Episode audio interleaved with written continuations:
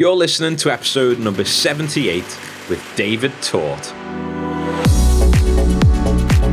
Good morning, good evening, good afternoon, wherever you are in the world. I hope you are well. Welcome back to your music industry podcast. It's your host here, Daniel Fish, helping you survive and thrive in music. So I hope you have had a productive week. You've been getting loads of hours into the studio and producing that music. There's not been much new going on in the industry from my side of things. The only thing I've noticed is Instagram's new feature called Guides. I've got a video dropping on Monday to break down how you can use that, as I do think it's a great opportunity for that curative kind of content, that easy to put together content that helps you just put a post out without spending hours or ages trying to think what you're going to post. So, so keep an eye out for that video on Monday. So, on today's podcast, we have David Tort. David is an absolute wizard in, in the electronic music world, DJ, producer, and also HoTL Records label owner, an incredible persona, and yeah, a great conversation coming up. So, let's dive straight in. Here is David Tort.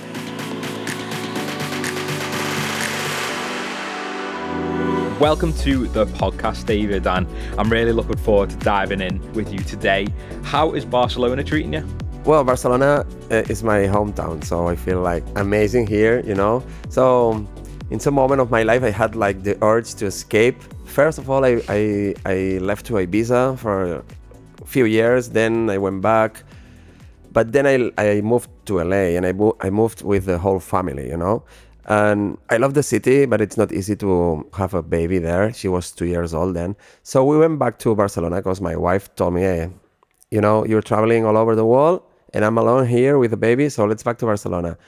And now is when I feel like, okay, this is my place for living, you know? But well, right now it's weird times, you know, about the COVID and that stuff. But I think we're handling right yeah, because Spain was one of one of the first risers, just following after Italy, wasn't it? So that must have been quite weird, mustn't it, to be living in that and experiencing it firsthand. We've been looking at Italy and thinking, wow, are we gonna go next? And yes, we did. But you know, I, I think all over the world we had mostly the same, but it's the government how they handle it or not, you know. So I don't know what to think, man. I've been thinking a lot these two months. We've been locked at home for uh, almost 60 days. I couldn't make music in the beginning. I was like totally blackout, you know? It was like, okay, I'm gonna have time now. No way. And also with me at home, I had to be a teacher and it was difficult. But at the end, if I look back, I think it was a good lesson for all of us.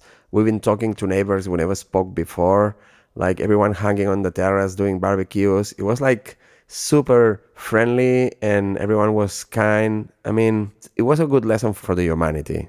Yeah, I couldn't agree more with that because it is, especially like years ago, all neighborhoods were so like well intertwined together and all that kind of thing. But now everyone seems to have disconnected. So it's like like situations like this which give everyone the opportunity, whether it's with your family, whether it's with your neighbors, and it's a good kind of lesson and realization that we can still be connected with everyone, isn't it? Exactly. I mean, it's sad to um, have to go through this kind of war pandemic to realize what you have, you know. But I mean, I know a lot of people died. It was really terrible. It's still. But looking at the good side of it is that we have a cleaner planet because I can see it from my terrace. It's like the sky is blue, it's fresh. When I went out the first day, it was like plants all over, birds and then this thing like the human connection you know but I'm just talking about the good side of it.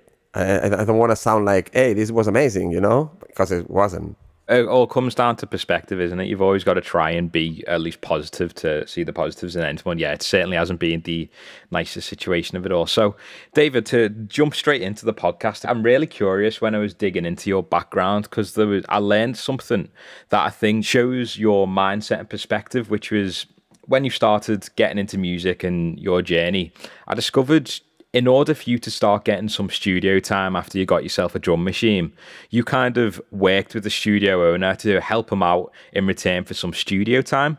Could you walk me through that and maybe some of the kind of like pivotal moments in your early kind of music career? Honestly, to me, it started like I finished school when I was 14 years old. By that time, we finished school at 14 here and my dad told me to go to university. But th- that same month of June of 1988, I went to a club in my town.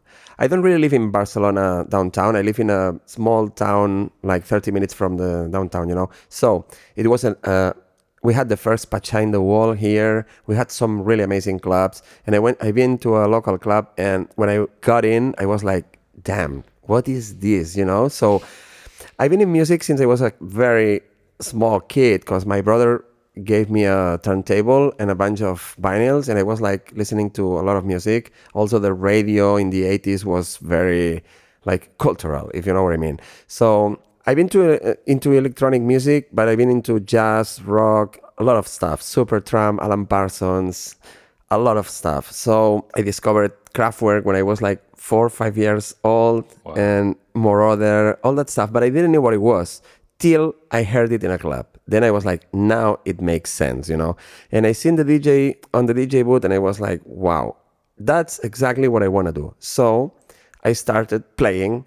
And lucky me, since the very first vinyl I played, I beat matched it, you know? It was like natural on me.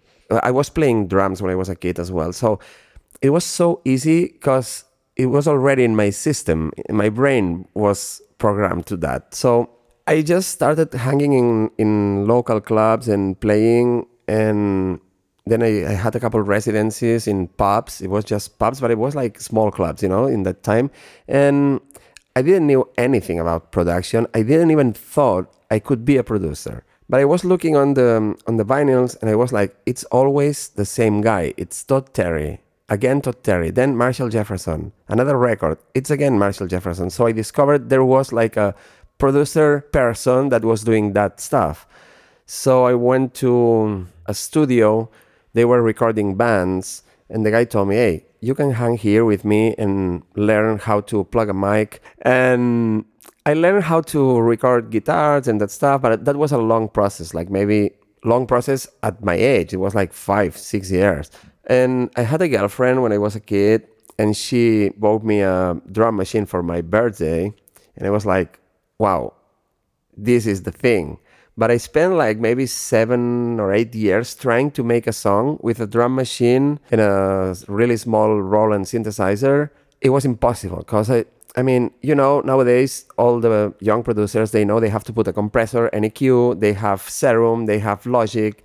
I had nothing and I had no money. I was like, because when I told my dad, hey, I don't want to study, I just want to be a DJ, he was like, okay, mm, I don't like it. You can do it, but now you're on your own. So you can live here at home with us, but you're not gonna get money from us. More or less was like this the conversation. So it was like, okay, I want to do it. So whatever it takes. And I was like barely surviving with like a hundred bucks uh, a week, but I made it. You know. So years after, I got a loan from a bank in my early twenties, and I bought a Macintosh computer then I got Logic, and then it's like when my producer career really started you know like i was throwing out some feelings i was playing in, um, during the weekend then i was in the studio during week like okay i know what people want i'm gonna do it on my own you know Say when you were like in your early 20s and you got that loan to get the Macintosh, did you work that out and think I've got this many DJ gigs to pay for it? Or was that kind of like a leap of faith thinking I've got to be successful?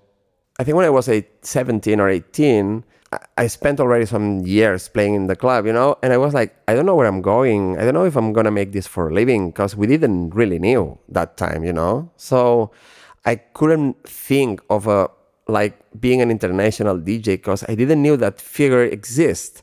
So we had no internet, no connection, just some magazines from UK that a friend was bringing to us, or maybe something we seen on MTV, you know. But mm, information was totally shit for us. So one day I decided to to go to the arts school, and I because I, I really like graphic design as well. So um, I studied some some years of graphic design, and I was already making flyers for my clubs, and then I was I started designing some covers for vinyls for, of of my friends. So I was like, okay, I'm gonna open a graphic design office. That's why I got the Mac and I got a partner and we opened this graphic design studio that it lasts like I think three four years But then when I got the Mac, it was like, oh my God, what I can do with this, you know? So I totally made it to music. So were there any other moments like that, like getting the Mac or getting the drum machine that were really like pivotal? Like were really important in your either development as an artist or really taking a big step forward as a career in music? So in the beginning, I mean, I, I called that I have a, I mean, I'm saying I have a career since maybe four or five years ago. I never called it like that. To me, it wasn't a career. That's a modern word to me, and I don't I don't want to sound like super old, you know. But I mean, the first 15 years of my DJ life, I was a resident. I played in all the clubs over here. I had the chance to play the afternoon sessions at Pacha when I was 15 or 16. I wasn't even allowed to go into the club, you know, but I had my connections already and I told them I was 16. So I could do the um, afternoon sessions and it was Pacha, you know, so it was so amazing. So I, I, I was just a DJ, but I had a lot to offer. I thought I had a lot to offer because by that time the music was more like super commercial and I went totally into the underground side, like Front 242, a Ebb, all these bands like electronic body music and German techno. I really loved the experimental sound. That was what made me like be different, but I didn't knew what I was doing. I, I just loved it, you know? So been a small crew of guys that we liked the underground side of electronica here. I'm talking about here, you know. Mm. So I was just a DJ, and I mean, production came later. I had the the feeling that I I I had something else inside of me that I, I, I always wanted to make a record, you know. And I remember one day it was a resident DJ. I mean, that time being a resident DJ in a good club, it was the maximum you could get. So it was a guy that I really respected a lot and we were having a beer, and he told me, you know, David, if Todd Terry can make a song, I can make it too. And I was like, ah, so I can make it too, you know? So I was like, okay, if that guy can do it, I can do it. And I did. But my first productions, I still have some tape cassettes with my first productions. And I think one day I'm going to release that just for free. so then I started like it was a very slow process to me, very slow. First of all, I went to a friend. He had an Atari. I went to his his home and he had an Atari computer and a TB 303 from Roland and a couple scenes. We've been doing something, but you know, this is something you have to to have yourself at home. You, you cannot go on Saturday afternoon to a friend's house and make a song. It's impossible. Maybe now, but not then, you know. So when I had Logic and that Mac, it really changed my life. So I started doing quite techno and acid because I started playing in 1988. That was the acid moment, and it I think it's a sound that got stuck with me forever, and I love it. So then I made a song in 2000. It was called Drummers of Love, and it was a huge success to me in that moment. But it, it didn't have my name on it.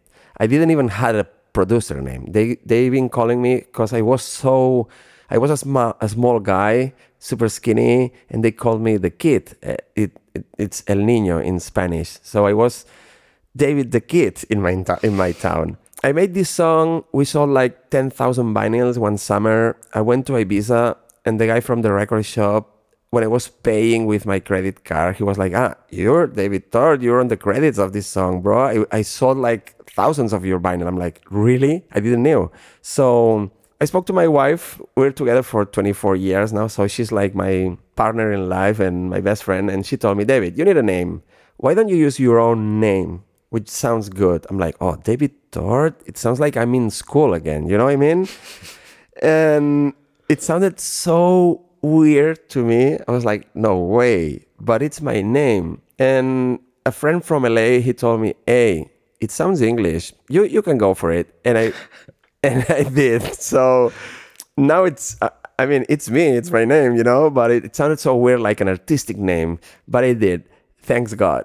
So then I released my first vinyls as David Tort in a record label from Barcelona. I remember going there with the cassette, like, hey, listen to this. No, you, you're going to come tomorrow. Okay, tomorrow again. Listen to this. So he did. And we released a lot. Like, I don't know, maybe 10 or 12 vinyls in a couple years or three. But then my life really changed when this friend that was living in LA, because I he, he was a guy that was he's a Dutch guy that was living in my town. Then he moved to LA to play the After Hour Power. He was like, "Come with me just to refresh your mind. You're gonna know some other producers, so let's see what happened." And I've been there. It was in 2000, just to hang there and discover the wall. So I met DJ Disciple there. DJ Disciple, we had like a good relationship from the beginning. And then he came to Barcelona to my studio. It was a home studio, totally home studio. I had pillows behind my speakers to control the bass. So we did work it out. I don't know if you know the track, but it was like that song really put me up there in the international league of producers. But I still was a small town boy, you know? So I was like freaking out completely, like, what is this? So that was 2006, I think. My my let's call it success, but I don't like I don't I don't really like to call it success. It's like life to me, you know? So my life started again in 2006. I was I wasn't young anymore, like I wasn't 20, but I was in the music forever. So we did work it out, then we did changes which stayed 51 weeks in the top 10 in the radio here in my country. I was like, oh my God, something's happening here. And I did Amazonia, Lost in Acid, and these four, five songs really, really changed my life. In between 2006 and 2008, I would say, is when I started getting emails from Sharam, Tiesto playing my tracks. I was like, what is this? Tiesto is playing my song? So. It's when Tiesto switched like to more housey and everything was changing and my music was changing and it wasn't me alone. It was the whole world was ready for a sound global change, you know. So it happened and I was there. That's it. And there's a there's a lot to, to say about that. One is the consistency of just keep going and going and going. But also the thing I get from that is it's really, really all about just making great music, isn't it? Because now with social media, a lot of producers, a lot of people can focus too much on building the following, but it all comes down to how good your music is and making the best music you can. And as you're showing there, just by sitting in the studio and what eight to 10 years it took you to start getting that success that you define as, that's a lot of time. And in that time, did you ever think the music industry wasn't for you, or were you always like, "This is this is it"? I never thought it wasn't for me, but I thought there wasn't space for me. Maybe I was thinking, "Oh, I should have born in London." You know, it would be different. Of course, it would be. It would have been different, you know. But now I understand the plan that the universe had for me.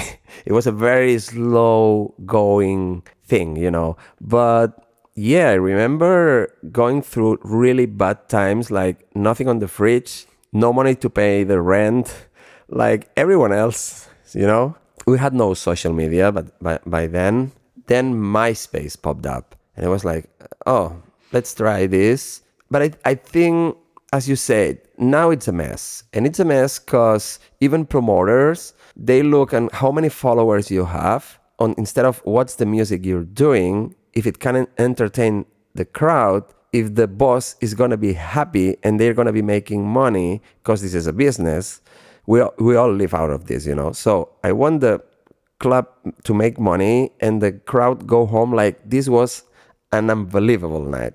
Now is that what happens is that there's a lot of people that they are just copying what's successful. Fisher made a number one. Let's make tech house in the Fisher's way but you're not Fisher, you know? You gotta be yourself. So what happened to me, and I know because I'm old enough to look back, is that I found my own, my own sound, but I wasn't looking for it. I was just doing whatever I feel that it makes me dance. It can make my crowd to dance. If you make a song and you're not gonna play it, that's the most stupid thing in the world. So you're gonna make songs that you're proud of it. Like I'm gonna play it. I cannot wait to play it. I had another good thing that I was a resident in a club here, which was from the same owner as Amnesia Ibiza. Now it's the 40th anniversary. It's not open anymore, unfortunately. But I was a resident for seven years there. And it was an outdoors club by the beach, 3,000 people. I was playing from 12 till 7, like super long sets. And I had the chance to test out my songs there and see what happens, come back to the studio, change it, you know. In between, I made a couple of chill out albums because we were going to Ibiza. We loved this Cafe del Mar thing and chilling, you know. And I discovered I could do other things. Actually, right now, I'm producing three bands, which is myself with some different friends. So I'm not only, only making techno and house and to me it's just about the mood you are in that moment make that music and it could happen that me, people likes it or not so i wouldn't say it's difficult it's weird you know but it's all about believing yourself and be happy during the the process i mean i don't have a focus or a goal is the way going to this goal what's ma- what makes me happy and i enjoy it a lot you know so and things happen, bro. I mean, I don't want to stress about who's number one on Beatport anymore. One day, one friend called me and he told me, David, you're number one on Beatport. I'm like, no way, really? And I was. So I'm like, oh my God. So, and it was a totally unexpected track. It was Deep Underground with DJ Disciple. I'm like, Jesus, uh, how could this happen? You know, I, I never thought it, it would happen. Then I started traveling that was another mm, moment in my in my life. So they called me to play with Danny Tenaglia and Steve Lawler in Montreal. I was like super scared. What the fuck I'm gonna do there, you know, with these monsters on the booth. And when I was there in Montreal, a girl came to me with my vinyl, like, David, may you sign it to me? I'm like, ah, they know my music. I, I mean, we, we, we've been so naive, you know? So, of course, they know your music. That's why they call you, but we didn't know it. So, it sounds so stupid, but it's the reality, you know?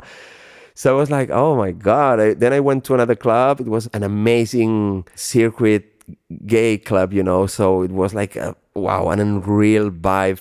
And they were they played like two or three of my songs. I'm like my god they don't even know i'm here. They don't know my face. So they play it every week you know? And that was the push to me like okay i'm right. That is so powerful david. Thanks so much for sharing that. And i think really some like important like lessons in that and just getting in the studio and just trusting in the process and if as you said if something comes up just follow it see what happens isn't it yeah, it is. It is. But you know, those years, I mean, in between 2001 and 2010, my wife Tatiana, she was studying. So she was li- leaving the house at 6 a.m. And I was going to the studio at 6 a.m. every day till maybe 8, 9 p.m.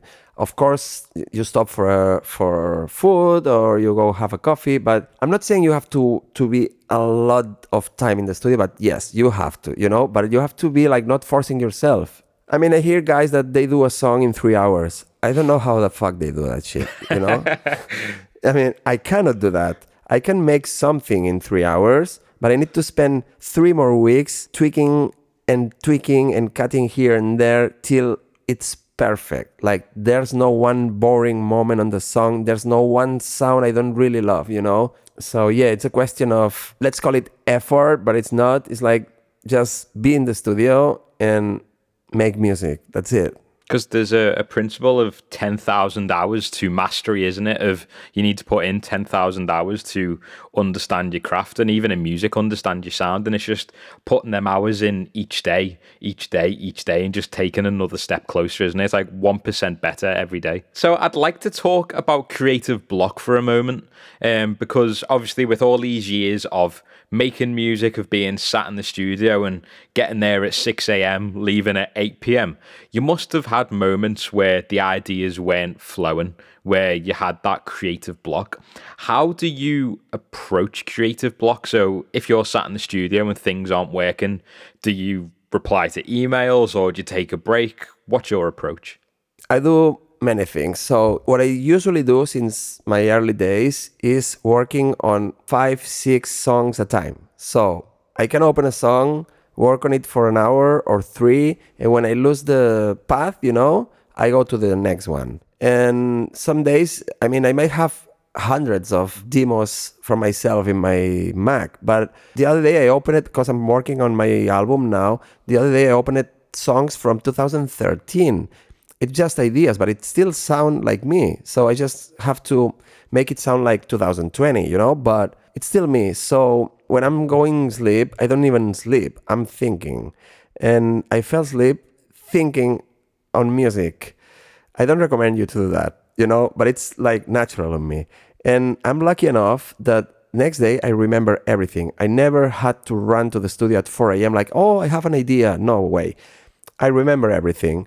So when I have this writer's block, one thing that saved me is this like working in different ideas. I'm doing punk rock, I'm doing synth pop, then I'm doing techno, I'm doing lounge music, even if my career as David Tort it's in between house and techno, I don't even know what genre is mine. So I throw a lot of music out of myself, like it's totally sounding different, and that refreshes me. But there are some days that I cannot do anything. I'm just totally blocked. So yeah, then I answer emails, I update Spotify, I talk to people, I listen to music on Beatport, or I check YouTube for all tracks and sometimes it happens so just let it flow you know let it be. If you're blocked you are. That's it. Nothing happened. I mean there's no rush that is so spot on, David. In that, I think there's a really interesting point. And the first one is say all these tracks you, you're making where you mentioned like the, the synth pop,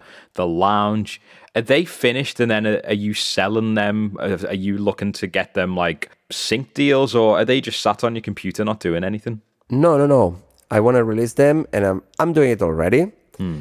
I had a side project called Red Low. We have two singles out on Sony Music Italy. It's kind of loungy Latin, but it's not reggaeton at all. Of course, it's not. but it's like my roots. It's a little bit jazz, a little bit Colombian. My roots, I mean, music, uh, music wise, you know. So I love Quincy Jones and I love Xavier Cugat, a lot of producers that they've been superstars in the 50s and 60s. That kind of sound, I love it. So, yeah, I, I released already a couple albums like 15 years ago. Then I stopped. I, I was f- totally focused on on electronica, the pure David Tort sound, you know. But I think it was three years ago. I was like, okay, I want to have a band. I always wanted to have a band. A, a band is something you have when you're 18, but I'm like, okay, we're gonna be like the the old rock stars band, you know, but just with one single out. So we did. I started Motel Boutique, and now I'm working in an album. But it's it's a three years process at the moment and I wanted to get it signed like in an indie label, but I'm like, okay, it's still sound electronica, so I'm gonna release it in HoTL Records, which is my own label, because I have control of it, and then we'll see. But it could happen that someone could be interested in the album during the the time I finish it. So I don't know. I don't really know, but I really want to release this because it's it's me also. It's another part of my life. I have things to say. Usually I make instrumental tracks now I want to really tell the world was about my life, what was being in those after hours when you're 15, uh, things that happened, friends that died. I mean, I have a lot of things to say, and I need lyrics on it right now. So, and I need to express it in another way. So, yeah, I'm gonna release everything. I'm working on my album now, my first solo album ever.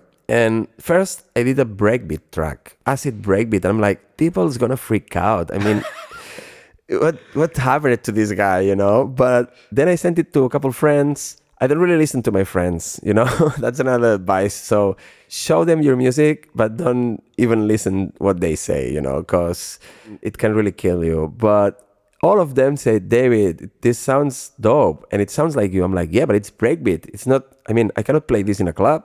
And they told me, yeah, but it's an album. It's an artist album, so you can do whatever you want.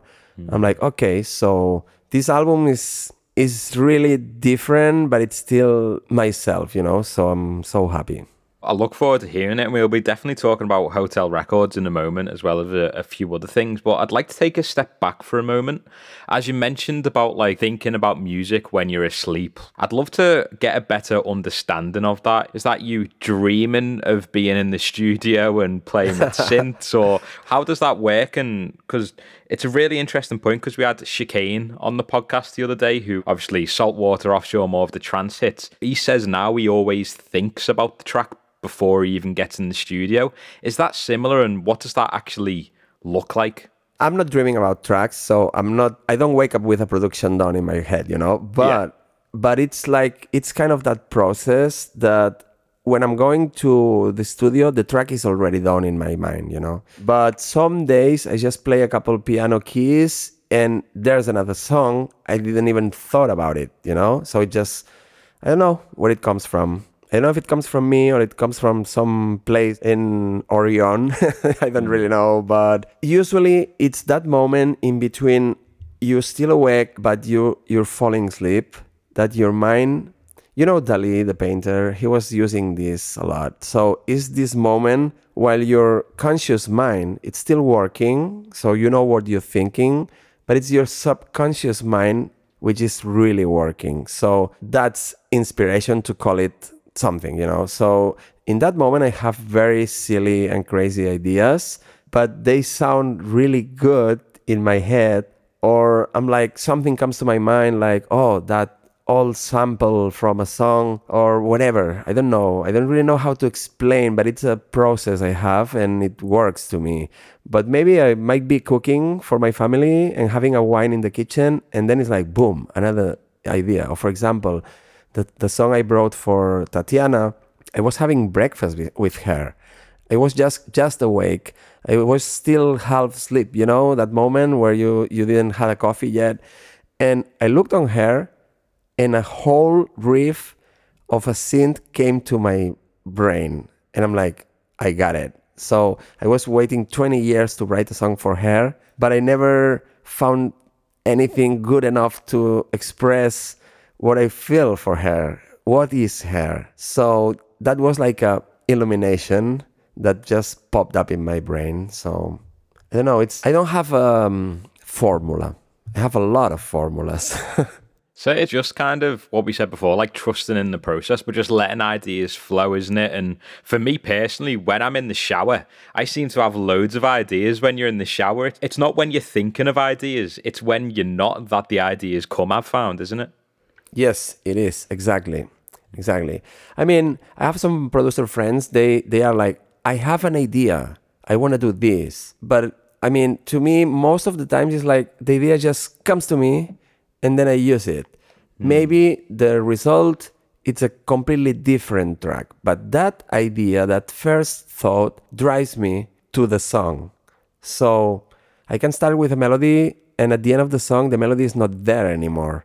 But it was the way to drive myself to that song, you know what I mean? So it's a very difficult thing to explain uh, because I don't even know myself. so yeah, it's it's metaphysical, isn't it? It's not it's, it's, not everything we understand, so it's hard it's to explain. Totally, totally metaphysical. So, a big part of your life is not only music, but is the family life side of things. So, your daughter, your wife, which I'd like to congratulate you on, is 24 years together, is amazing.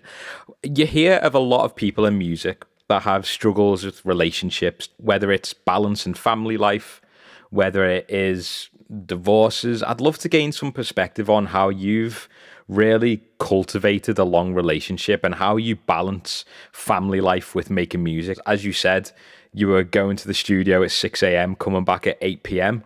That's not much time for family. So how, how have you balanced that, David? Well, that that 6 a.m. moment was was when she was studying, so she wasn't home. Mm. You know, I'm a very family guy. Uh, to me, there's two things in life, which is music and family. I don't know which one put the first. Family, let's say, to don't sound bad, you know, but you know, it's really important to me because I'm a very protective guy, but I need to feel protected as well. And that's what they give me, you know. So when the baby came to the family, which was eight years ago, things changed a lot. I need more time for them. When Mia was born, I was traveling a lot. I'm talking about maybe three weeks out, then three days at home, a couple two weeks out again. I was going like three times a month to South America. My friends were telling me, "Why don't you stay there?" I'm like, "Because I have a family back here, you know, so I cannot stay on tour for three or six months. So I gotta come back, and I want to." I mean, when I met Tatiana, I met her in a club. She was a waitress, I was a DJ. So I was already a DJ. She knows my life is this. I would be nobody without this. So I was always bringing food to the table. I was making this for a living since the first day, even there was really difficult moments like everyone else when somebody loses a job, you know. So we're human, it happened. But I mean, I couldn't be David Tort without my family on my side and I cook every day. I do laundry. I like it. Um, I take when I'm not working. I don't hang with my friends. That's bad. I should do it, but I don't do it because I'm out a lot. So when I'm home, I'm home. You know what I mean?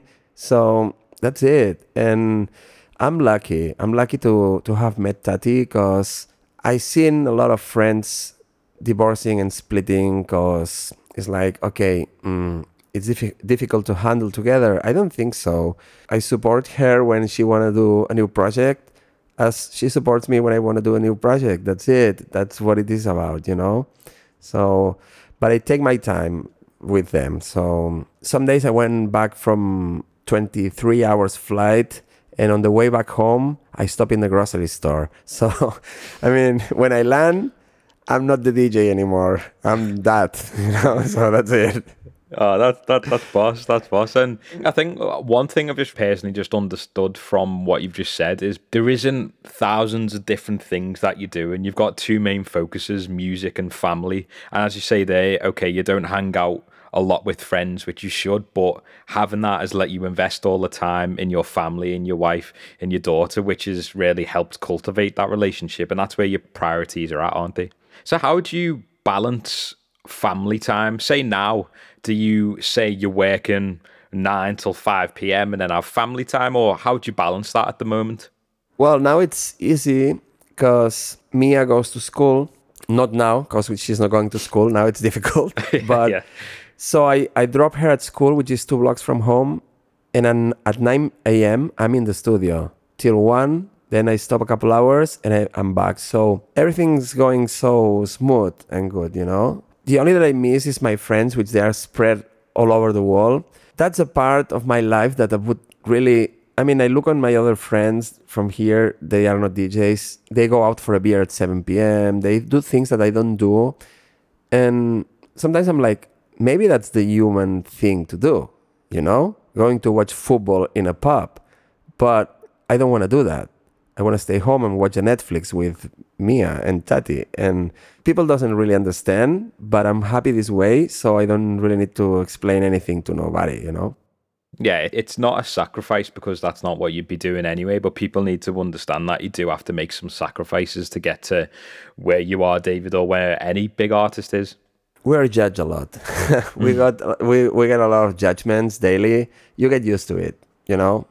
So from people that knows you and from people that they don't know anything about you. So at the end, it's like, okay, if you're happy, you live your life your way. You know, that's it powerful, extremely powerful. Thanks for sharing that, David. So we are coming into the podcast. So the, the last big section that I'd really like to dive into is your record label, HoTL Records, which is spelled H-O-T-L. I'll put a link in the show notes to everything so people can find out. But I'd love to gain some perspective as you've released on a range of labels from Size Records to Doorn, Spinnin', and many, many more.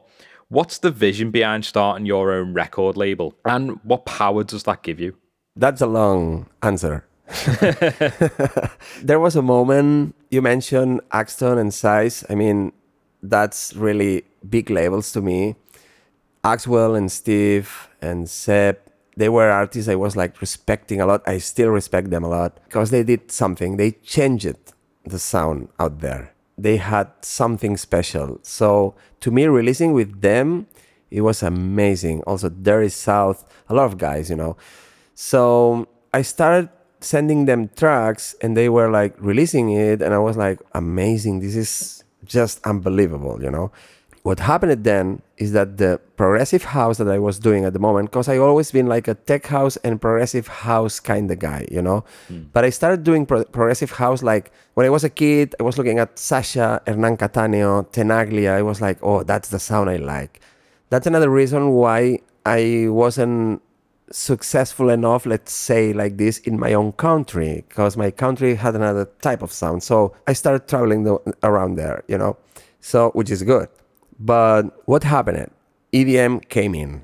Let's call it EDM so everyone understands. And I was doing progressive house, and this EDM scene came in, festivals, big crowds. I'm a club guy, you know. I don't really feel comfortable in a festival if it's not perfect for me to play. And I mean that kind of festival where I can be myself.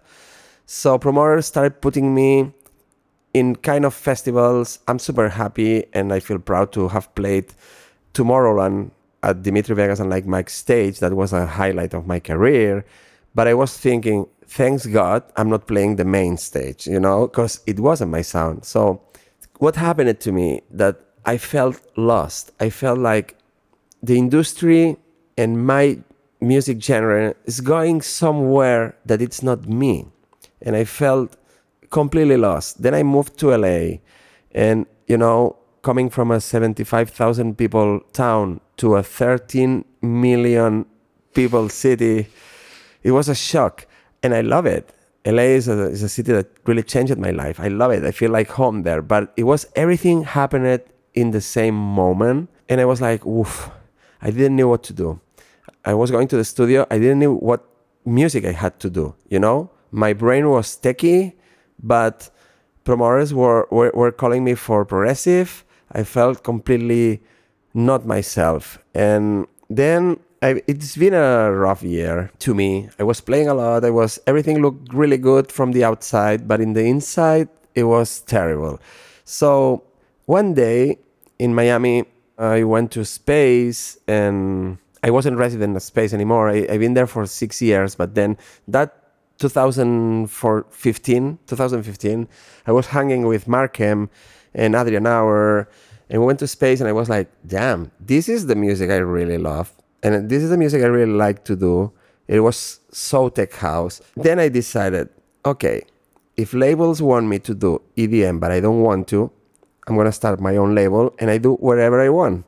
So this was the main point of my of starting my label, you know another thing was like I was getting a lot of demos of guys that they weren't signed to labels because they wanted the big room stuff. They were sending me music more tech techie oriented, like the old David Tort that I was. I'm like, okay, I have everything here, so I'm, I'm gonna I'm gonna help other artists as well.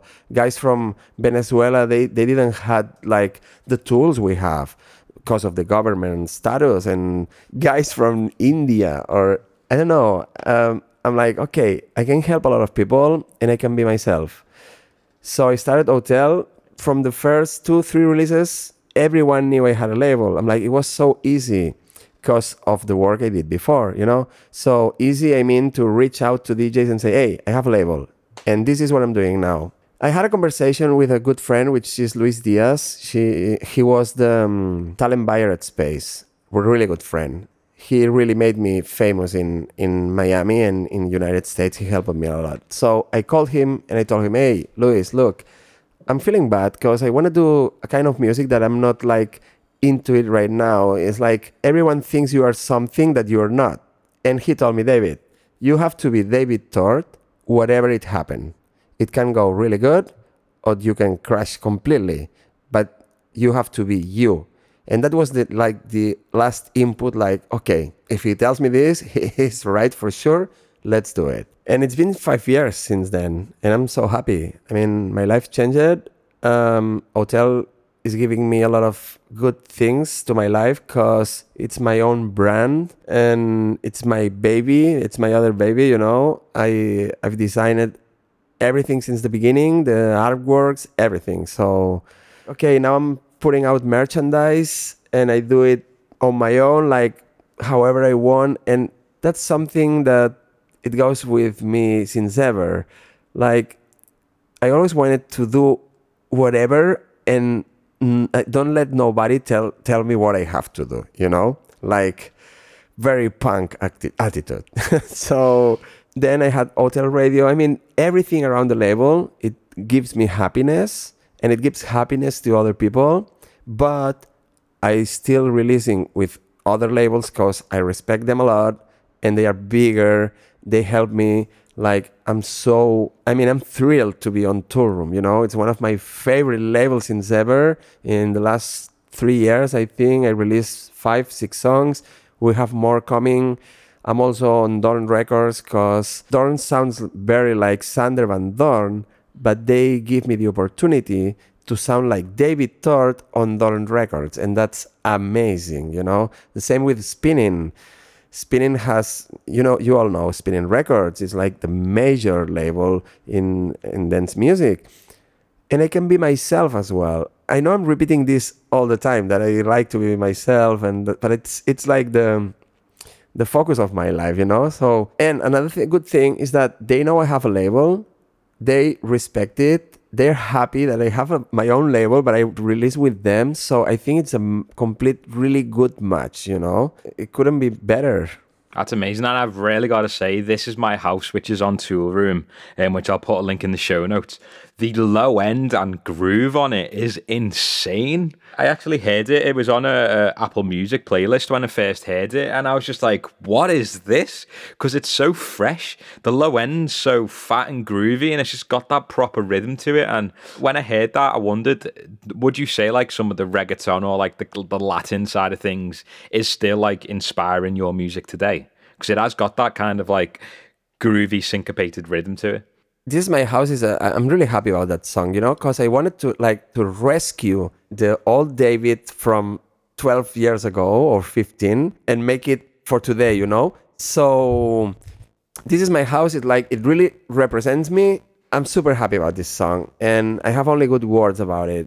I know it's maybe not that kind of song that's going to be number one worldwide you never know that but it's a song for djs and that's the music i do. I make music for djs and something you can play in a club and get the crowd going really nuts, or at least be proud of you playing something different, you know? So that's my kind of tech house. I know tech house is super trendy right now, but I don't sound like the tech house I, out there. I still sound like how tech house it used to be. That's special, and thanks so much that. And I, I honestly, the Addict on HoTL, the Bellamore remix as well, which is coming up, and of course, This Is My House. They all sound so unique and interesting, but it they're still, as you say, they're made for club. It, it is dance music, it is tech house, and it does make you groove, and I, I do love that about that. So, unfortunately, David, we are coming an end to the podcast, and I have this question that I ask every guest as it creates some interesting answers and sometimes um, contradicting among different people, but that's the beauty of this world of music. It could be local to Barcelona, it could be national or international, but what change would you personally like to see in dance music in the next three to five years? That's something that we're already working on it, you know, because honestly, who is the owner of music industry? The producers. I mean, who makes the changes? Who makes the music? Who decides what's gonna sound?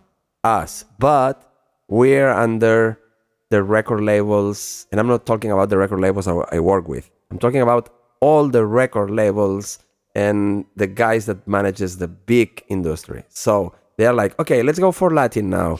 Everything's Latin. I'm okay with that. I mean, okay, it doesn't bother me, but we are the producers who make the music scene to change. So I would really love to see the small club coming back. Those rooms with 800 to 2,000 people, 3,000 maybe. Festivals gotta still for sure. I have nothing against festivals, but I mean that thing of working the whole week and then waiting for Friday to arrive and get a nice new t-shirt and go to the club don't look on your phone. Just dance. Don't try to hook up on girls because you're in a club, bro. That's not the place. You know what I mean? So just go there, unleash yourself, and whatever it happens at the end, if you hook up with a girl, that's beautiful and welcome, you know. But I think I'm not missing the old days, but I think we should look back and remember how it used to be and make it happen again. And it's happening already. And what I would like to see is music being the main point in our industry and not how many followers you have on Instagram. And I'm not saying this because I have 25K, that I'm super proud of those guys following me because they follow me because of my music, nothing else. I didn't pay anyone to have those followers. So, you know what I mean? The only important thing here is to make people happy. That's why we make music and we play music because we make people happy and then they, that make us happy. It's not about money. It's not about anything else than a global happiness and leave a legacy. So when we die, the music gonna still there, you know?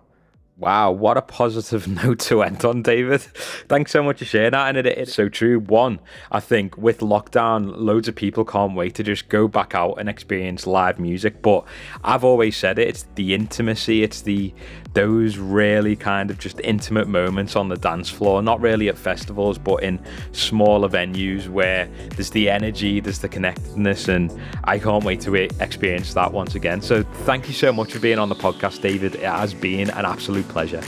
Thank you, bro. I mean, I appreciate you thought about me, and I can say something interesting on your podcast. And thanks for the good job. See you. I see you in some club someday. Thank you, bro. So I'd like to say a huge thank you to David for being on this episode of your music industry podcast. Huge shout out to David for the interesting conversation. First time I've ever covered family life on a podcast too. There's a lot to unpack there and kind of learn from not just having a family but also balancing relationships in the industry too. If you haven't checked out David's music, I'd recommend the track on Toolroom called This Is My House. The low end on that track, there's some incredible groove and pump in the low end of the track, and that's one thing that really caught my eye in the recent weeks, as I mentioned on this podcast. So definitely check that out.